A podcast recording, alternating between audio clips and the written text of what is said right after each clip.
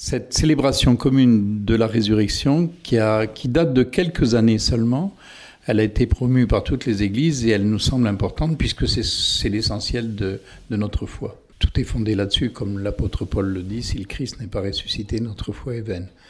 Et là-dessus, on n'a aucun souci, je dirais, entre églises pour proclamer ensemble « Christ est ressuscité ». On s'est dit, lorsqu'il y a eu le, le grand concile pan-orthodoxe en, en Crète l'année dernière, qu'enfin on allait trouver une date commune de Pâques. Et là, ça n'a pas été voté parce que ce n'était pas au programme, au menu.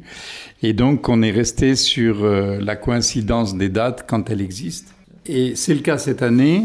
Après trois ans, la dernière fois c'était en deux mille quatorze, c'est le cas cette année, la prochaine fois ce sera en deux mille vingt-cinq. Voilà, alors on s'est dit, euh, bon, non seulement qu'il fallait être ensemble euh, cette année, d'autant que c'est la commémoration de, euh, des cinq cents ans de, de l'affichage des thèses par Luther à Wittenberg en Allemagne. Et pour nos frères protestants, c'est un anniversaire important.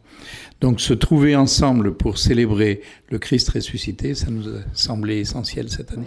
Ça peut être paradoxal euh, finalement. Les crises qu'ont vécues les églises euh, chrétiennes, avec les séparations successives, sont aujourd'hui des occasions de se retrouver ?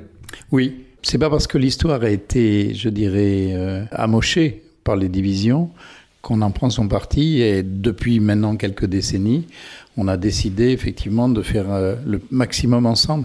Vous savez qu'à l'heure actuelle, il y a des dialogues euh, entre églises en France, entre l'Église catholique et les baptistes, entre l'Église catholique et les orthodoxes, entre l'Église catholique et l'Église protestante unie, des dialogues théologiques qui travaillent sur des questions qui ne sont pas grand public, mais qui avancent euh, dans la rencontre des églises.